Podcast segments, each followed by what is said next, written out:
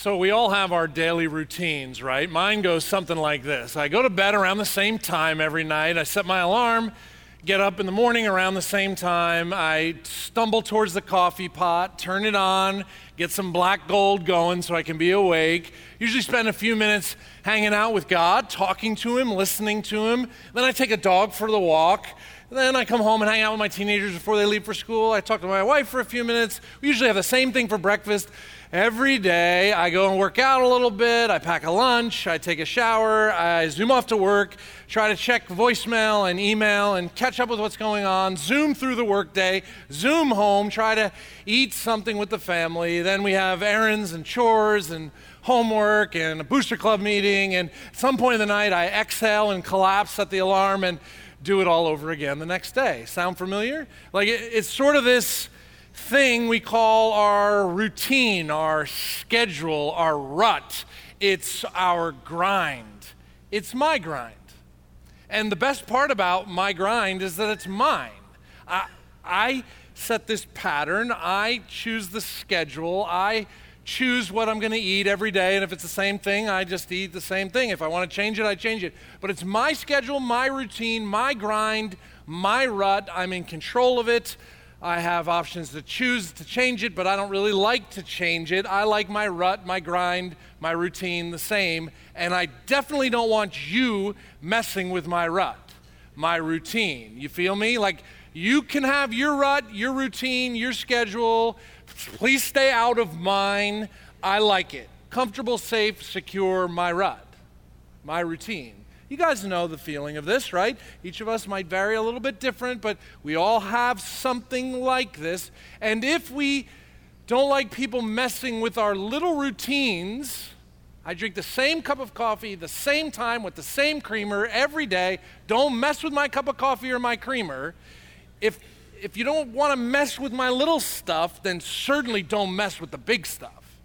Like don't mess with my career don't mess with my assignment in this world. Don't, don't mess with my purpose. I want to know my career. I want to know my goals. I want to know my priorities. I want to move in those priorities and those paths. And I don't want you messing with it. Because midlife, midstream, you start messing with my life, the big stuff, and you start saying there's got to be a change, there's got to be a new direction, there's got to be a new career path, a new purpose, a new assignment. You're messing with things that you're going to have to pay for. Don't mess with my big picture stuff, my life. We all want to know what we're supposed to do, but once we find out, don't touch it. Right? So we're talking about this guy in the Bible named Paul. Jesus messes with his life right? I, we call it he came to know Jesus. But honestly, he bumps into, Paul bumps into Jesus, and Jesus forgives him of his sins and radically alters his life.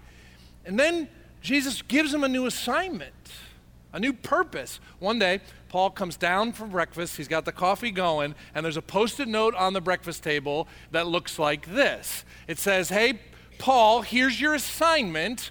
I want you to start and do that now. And Paul's this guy who went to the Harvard of religion of his time and studied and learned and had these incredible gifts and this incredible knowledge. And Jesus is like, I want you to use all that you learned and all that you've experienced to advance my kingdom, to teach people about me. And Paul's like, Good, got it. He loves it. He starts it. And you and me, we, we want to know our purpose, our assignment too. And for most of us, it's not going to be anything in the church, or it's not going to be in missions. For most of us, it's not going to be that. But in the marketplace, with whatever our assignment, our purpose, our responsibility, whatever that might be, our career path, once we have that clarity, once we know what that is that we're supposed to do next, we don't want anybody touching it, right? Don't mess with my direction, my timeline, my plan, my don't mess with it. Leave me alone. I'm going. It's my rut, my schedule, my routine, my career, my path, my timeline. Let me be. And I'll retire one day and I'll play golf and then I'll die. And that's sort of the plan, right? It's kind of the direction where we go. We don't want God touching any of that. Just give me the big picture direction and then let me go. The post it note that God gives his sons and daughters is different than the one we probably want. His post it note that he gives us goes more like this Here's your assignment. Here's what I want you to do I want you to start it now, and I want to walk with you in that assignment. And I want you to walk with me. I'm not just, okay, here, go this direction, and I'll see you when you die. That's not God's plan for our lives. He wants to interact with us, walk with us, talk with us, engage with us, and redirect our paths if necessary. Change up the routine.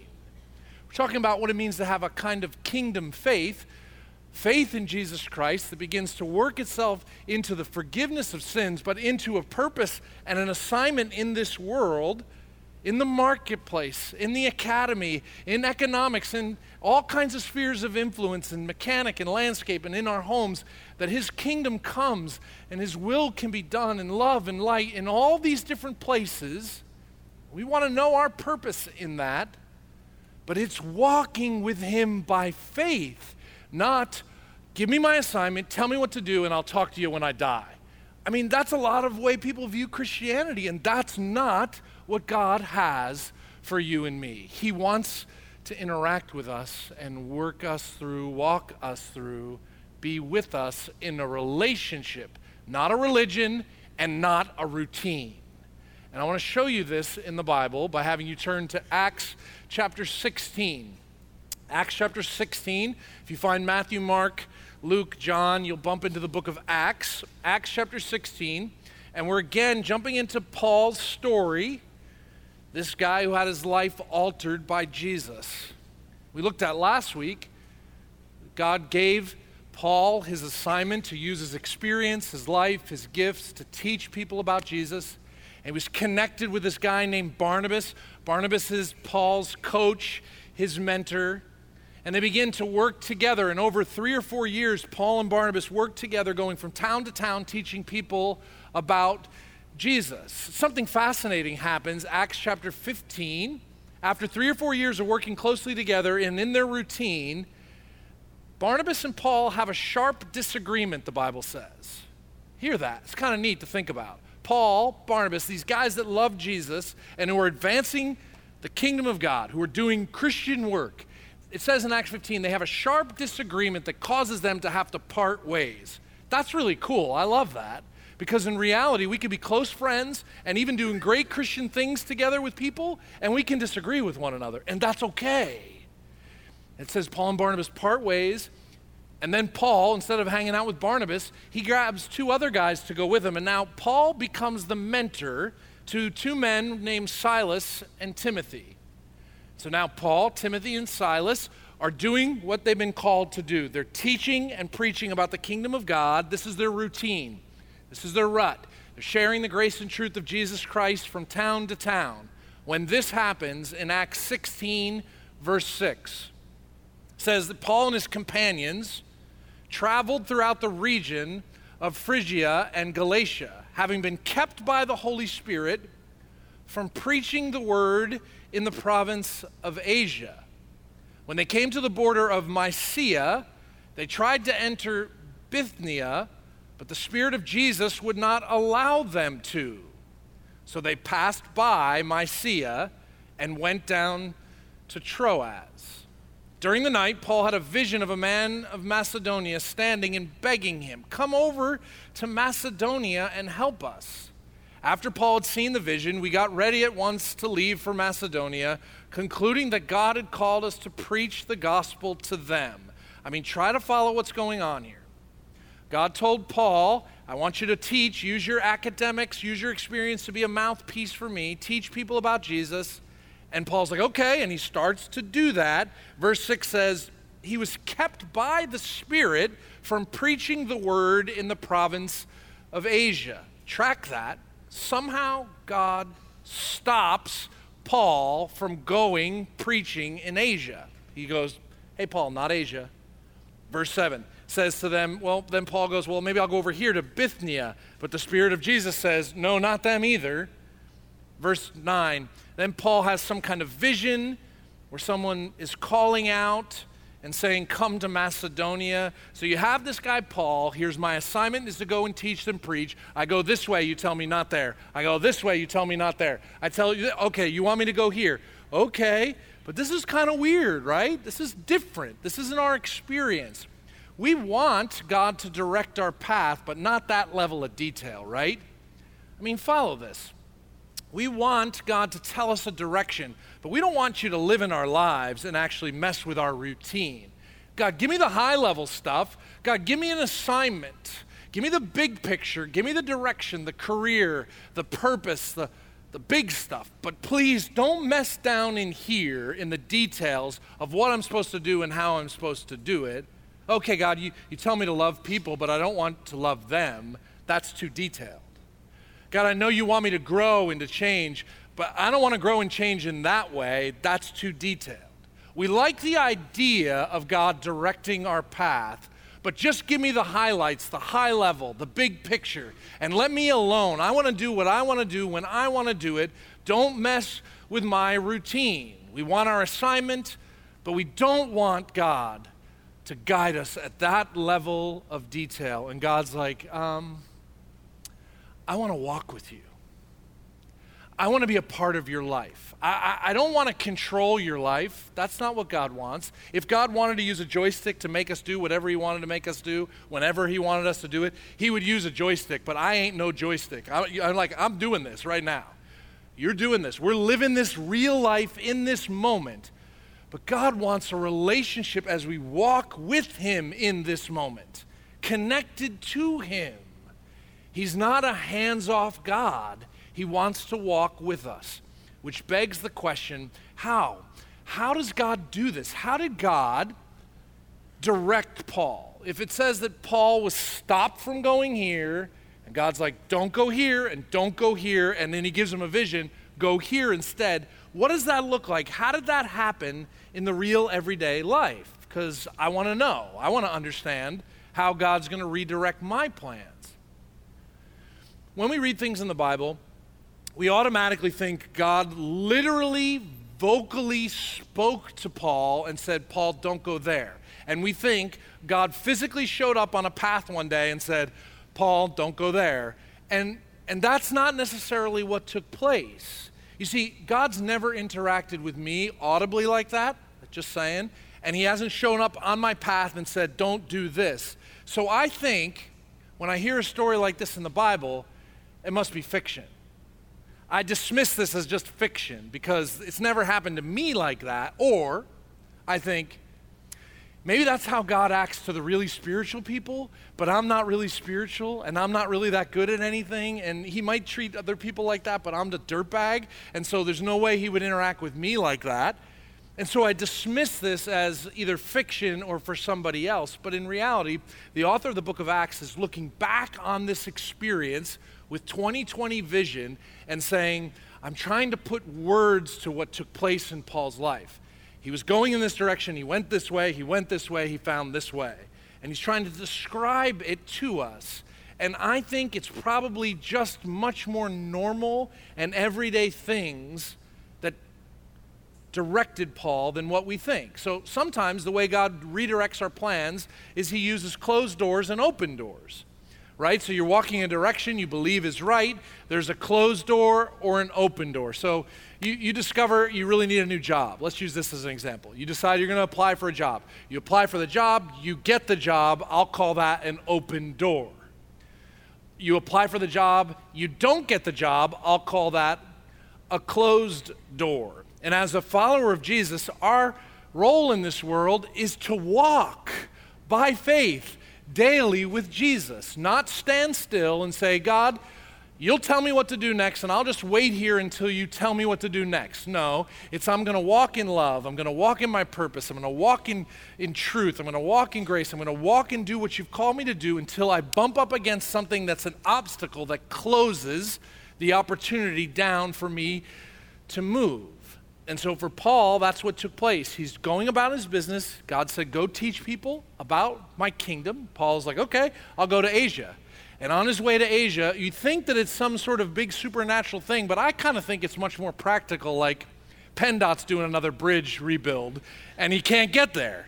Or he eats some Asian food and it makes his stomach sick and he goes, I can't deal with Asian food. And that's what causes him to turn and go a different direction. And then he pivots and heads to Mysia, and something there stops him too. Something maybe practical like he blew a head gasket on his Chevy and he has to go into the parking lot and wait for the night at a hotel till he can get it fixed the next day. And that's when he has a vision, and God's like, I want you to go to Macedonia. It's much more practical, in my opinion, than God just audibly saying, Go this way, go that way, remote control. It's practical, it's daily. Paul describes these closed door moments in 2 Corinthians chapter 2. He says, Now I went to Troas to preach the gospel of Christ, and I found that the Lord had opened a door for me there when he went to that town, was God standing at the front edge of the town with the big scissors and the ribbon cutting and like, come to town, Paul cuts the ribbon and opens the door? Or was it, there was something about the experience when he went as he followed God's lead and he did what God called him to do? There was something about it that Paul's like, this is an open door. I'm supposed to do my job, my work here. You see, when we're prevented from doing our job, when there's an obstacle in front of our purpose, we have a choice about whether to stop and see that as an obstacle and ask God the question Are you trying to redirect me? Sometimes God redirects our plans using confusion and clarity. You're walking through life, everything is smooth sailing, all of a sudden things get really confusing. It's kind of like when you're driving down the road, everything's clear, you can see exactly where you're going, and then you go into fog. Have you had that experience? What do you do? Speed up when it's foggy or slow down? Sometimes in our lives, things get confusing when it was really clear. And what God is doing in that moment is saying, I want you to slow down and ask me, should I keep going? And not move forward until there's clarity. In relationships, this happens. Things can be going totally smooth one moment in a relationship, and the next moment, things get super confusing. What should you do in that moment? Speed up? So Paul has this experience in Acts 15. Three or four years, he's hanging out with his mentor Barnabas. Everything's going super smooth. Then all of a sudden, it's not going smooth, and they have to ask the question, what are we supposed to do with this? And through that confusion, there became clarity that two of them should go separate ways. Sometimes that happens. Here's what it looks like maybe in the workplace. You're working hard, everything's going smooth sailing, there's no problems, and all of a sudden your company gets bought out all of a sudden the key leader leaves and there's a restructure and there's all this tension and problems. There's confusion when there was really everything was going smooth and easy. Now all of a sudden there's confusion. What does that give you the opportunity to do? Slow down and see if God wants to redirect your path because there's something about chaos that causes you to seek clarity. And God can use that to bring redirection. Sometimes God redirects our plans using pain and peace. You're going through life on autopilot, everything's just fine. Then all of a sudden, a relationship that was going really well, man, you lose a loved one. They get a terrible diagnosis of something in their health, some tension, some drama with someone you love, and it, it just arrests you with pain. And you go, What is this? And there are times that God uses that kind of pain to redirect us, to cause us to stop and to go, I desperately need peace, God, because I'm in pain. And what I love about the Bible is it gives Jesus the title Prince of Peace. And sometimes when I'm in pain, it doesn't mean that the pain is going to go away, but if I can seek peace in the midst of the pain, I'll know that's the right direction to walk. And Jesus wants to walk with me through the pain towards peace. Here's what I'm not saying. I want to be clear. I'm not saying that every time you hit up, up against an obstacle or a closed door, that's God redirecting you. I'm not saying that if you face confusion or every time you deal with pain, that's God redirecting you. What I am encouraging you to do that if you're experiencing closed doors, if you're in a season of confusion or pain, have you stopped to ask God, are you trying to redirect me?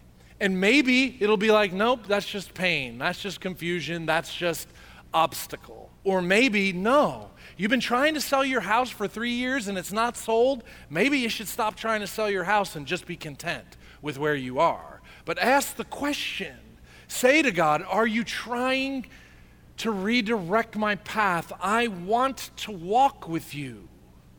You're frustrated about a relationship. You're stuck in some kind of chaos or lack of peace. God, are you trying to redirect my path? I want to walk with you. I will walk with you. Would you guide me? Ask him the question Are you trying to redirect me? Because where there is chaos and where there is pain and where there is obstacles that just don't seem to move out of the way, sometimes God's like, You're stuck in a rut. You think this is routine, and I want a relationship with you. Will you walk with me? I want to guide you out of this. Now, it'd be easy to think Paul has this experience with God where God's like, don't go there, don't go there, here. And as soon as Paul follows that path and goes in that direction, you would think, oh, from here on out, it's going to be smooth sailing. Paul, you got it. It's going to be easy. But read the rest of the book of Acts. Read the rest of Acts 16. Paul goes to Macedonia. He shares the good news of Jesus with people there. There is a success story. A woman comes to know Christ and her family, so the kingdom is growing. Cool success story. But then he goes to another village right in the middle of Acts 16, and he ticks off the locals, and they flog him, they whip him, and they throw him in jail. I mean, if I'm following God's path and I'm allowing him to redirect me, shouldn't I get something better than this? Like, I, I think things should go better. And Paul's going, wait, I wanted to go to Asia, but you wanted me to go to Macedonia, and now I get my butt kicked and I land in jail. Like, what gives? Like, this is not good. But kingdom fact is that walking by faith in Jesus does not mean that life is going to be easy or comfortable. I mean, that's not the promise of the kingdom. The promise of the kingdom is that the king is going to rescue you from your sin. The king wants to live in your life. The king is going to walk with you no matter what you go through. That's the kingdom of God. It doesn't necessarily mean that you're going to avoid pain or discomfort and your life is just going to have success stories one after another because you're allowing God to redirect your path. No. That's not what the Bible teaches at all. Instead, Jesus says, In this world, you will have trouble, but cheer up. I've overcome the world. Jesus' way of saying, hey, life's going to be hard. It's not going to be comfortable. It's not going to be pain free. It's not going to be easy all the time. There will be seasons of confusion. There will be seasons of obstacles that you feel like, I can't make any sense of this. But if you're walking with the King, you can navigate these things.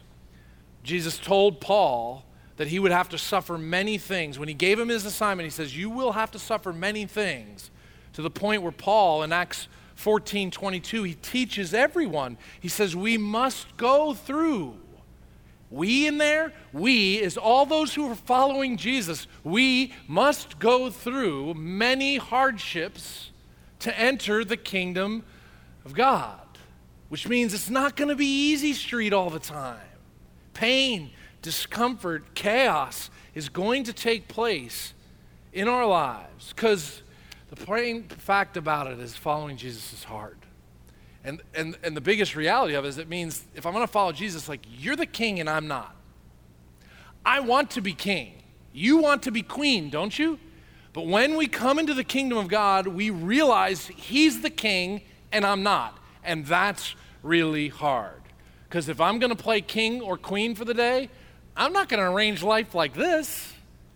I'm not going to have discomfort for the people I love. I'm not going to have pain or difficulty for the people I love. No, I'm going to rearrange everything so everything's nice and easy for me and the people I love. And the people I don't like, well, who cares about them? But if I'm king or queen for the world, I'm doing things differently than he is. And the moment I say, you're king and I'm not, that makes life really hard.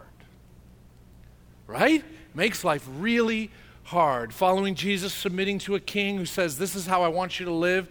This is the lifestyle. This is what I'm want you to act like, this is how I want you to behave, this is how I want you to live. Really, really hard. I'm your servant, God. I'll do what you want me to do. That's a costly lifestyle. Following him means there's days he's going to ask me to do assignments and behave and act in ways I don't want to behave. Like, I don't want to forgive you. I don't want to admit that I was wrong. I don't want to be generous with my money and my time and my gifts. I don't want to use my house for that. I don't want to interact with those people.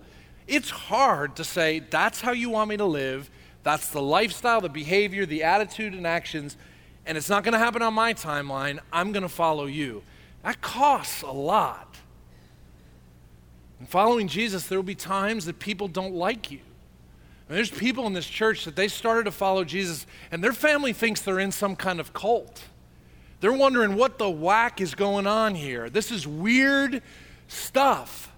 And there are people that won't like you. They won't listen to you. They won't give you opportunities. You may have situations where you're mistreated and treated unjustly because you're following Jesus.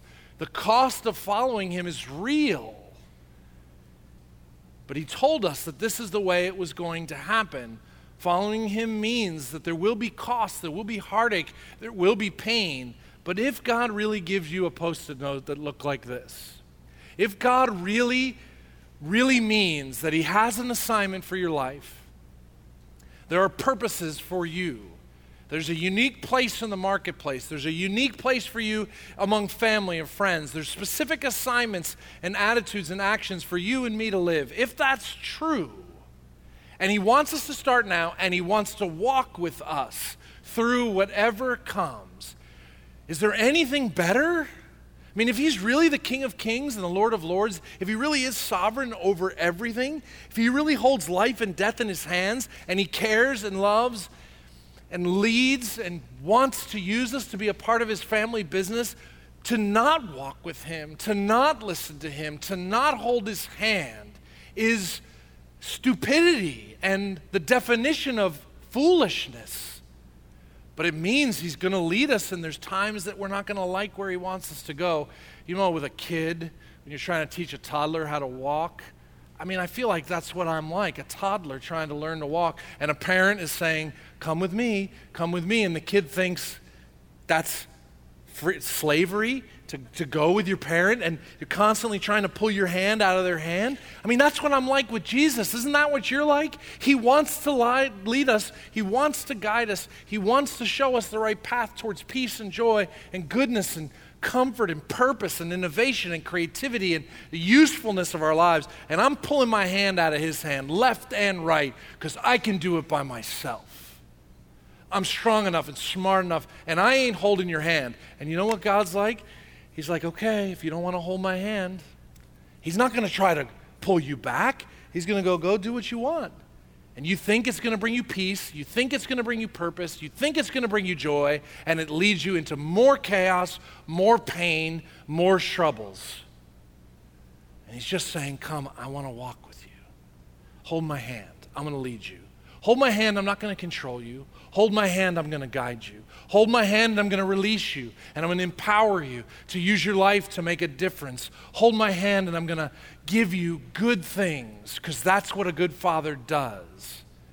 And if you want to wrestle with him, he always wins, but he loves you so much that even when you rebel against him, he welcomes you home. He can direct your path he can give you peace if you let Him. Let's pray. God, thank you for giving us purpose in this world. Thank you in this place, online, here at Faith Church, that you're inviting people to follow you, to trust you, to discover forgiveness and peace with you. But you also want to spend life now with us, not just eternity, but now you want to walk with us. Forgive us for seeing you as a routine. Forgive us for seeing you as a religion. Forgive us for not walking in a relationship with you, missing the opportunities to discover peace and comfort and purpose God, would you redirect our plans? Redirect us away from the things that would harm us. Redirect us away from the things that would stop your kingdom from advancing. Use whatever tools necessary to get our attention, that we might not be stubborn toddlers, but instead children of the living God that willfully and joyfully surrender to you in every way. Guide us in the path of peace. To know our purpose in this world. I pray this through Christ our Lord. Amen.